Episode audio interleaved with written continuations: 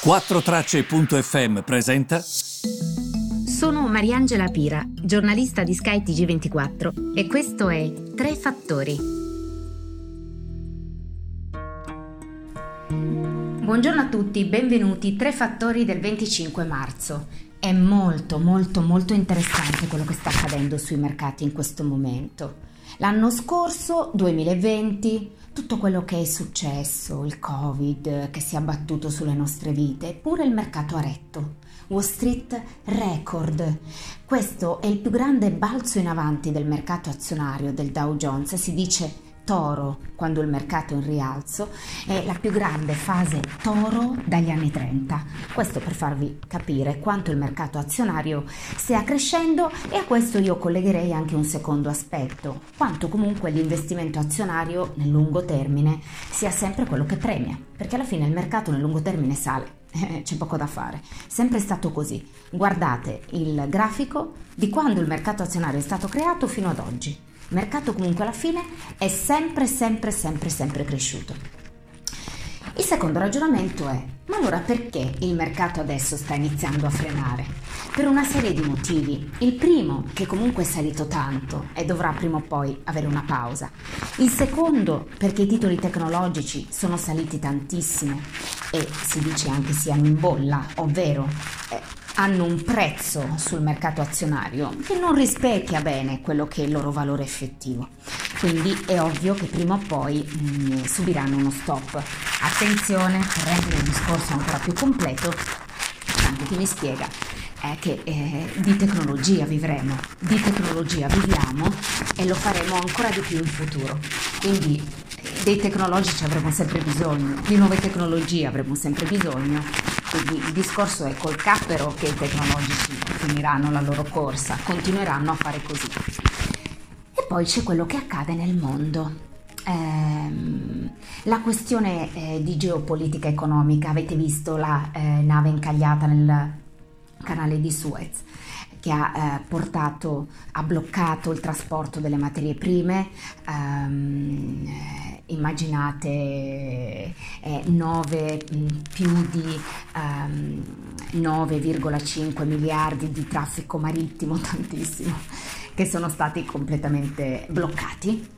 Um, e materie prime che faticano ad arrivare a chi di dovere, quindi nelle imprese. Eh, imprese, fabbriche che devono produrre a, cons- per consumatori che tra poco compreranno. Perché non stiamo parlando di tutto il mondo? Però attenzione, eh. per esempio la Banca Centrale Europea ha detto in Europa c'è incertezza nel breve termine dovuta alle vaccinazioni, però nel 2021 sarà ripresa. Eh. Quindi è vero, adesso io vi parlerò degli Stati Uniti, però la ripresa è attesa un po' dappertutto, non solo negli Stati Uniti. È che negli Stati Uniti, a detta di tutti, sarà una ripresa molto forte. Sarà la ripresa più robusta, anche qui, citano, gli anni 30, dagli anni 30. Immaginate, dice la Banca Centrale Americana, che questa ripresa supera le precedenti loro stime, cioè questa ripresa ci sarà, sta galoppando l'America sta galoppando, grazie, anche perché tu avrai i soldi praticamente dall'elicottero, ti ritroverai in, nella casella postale praticamente se sei un cittadino, se hai dei figli e se soprattutto lavori in un'impresa. Quindi un approccio completamente diverso a quella che è di fatto um, la risoluzione di una crisi rispetto al nostro. Quindi, per dire cosa? Che evidentemente tutti questi aspetti vanno tenuti da conto perché i consumatori compreranno, le imprese, e le fabbriche devono essere pronte a produrre, ma non lo sono tanto pronte perché è difficile che queste materie prime, questi prodotti arrivino per tempo, con tutti questi problemi da Suez al Giappone eh, che ha visto un incendio nella più grande fabbrica di chip per telefonici a, e le temperature rigide in Texas il mese scorso che hanno bloccato completamente un complesso molto importante nel petrolchimico, insomma mh, mm, materie prime, prodotti grezzi in generale che servono alle fabbriche per produrre stanno faticando ad arrivare dove di dovere. Questo che cosa comporta? Che ci saranno ritardi nelle consegne e che le fabbriche, quindi le imprese, per pagare questi elementi dovranno spendere di più, perché se di elementi ce ne sono meno e tu sei disposto a tutto per averli, li paghi di più. Quindi che cos'è che si teme?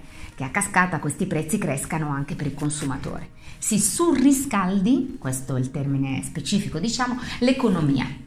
Quindi bisogna fare molta, molta, molta attenzione.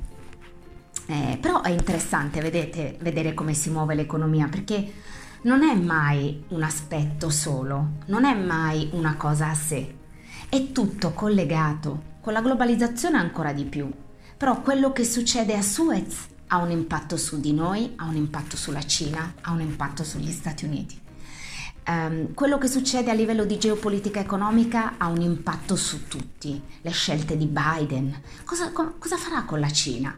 Non sono partiti bene i due, eh? guardate quello che è successo con il primo incontro in Canada. E quindi che cosa accadrà? Eh, perché sapete, questo si collega ad un altro aspetto.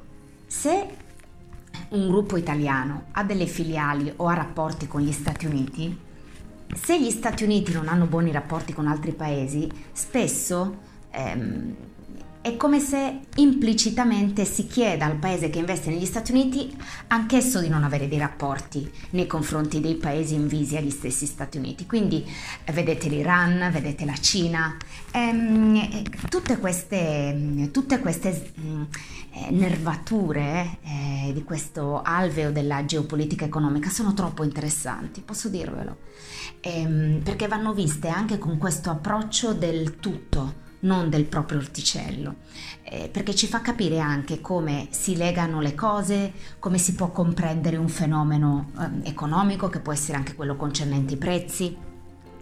Io lo trovo molto interessante e insomma vi spingo a a fare lo stesso, a, a, cercare questo tipo di connessioni.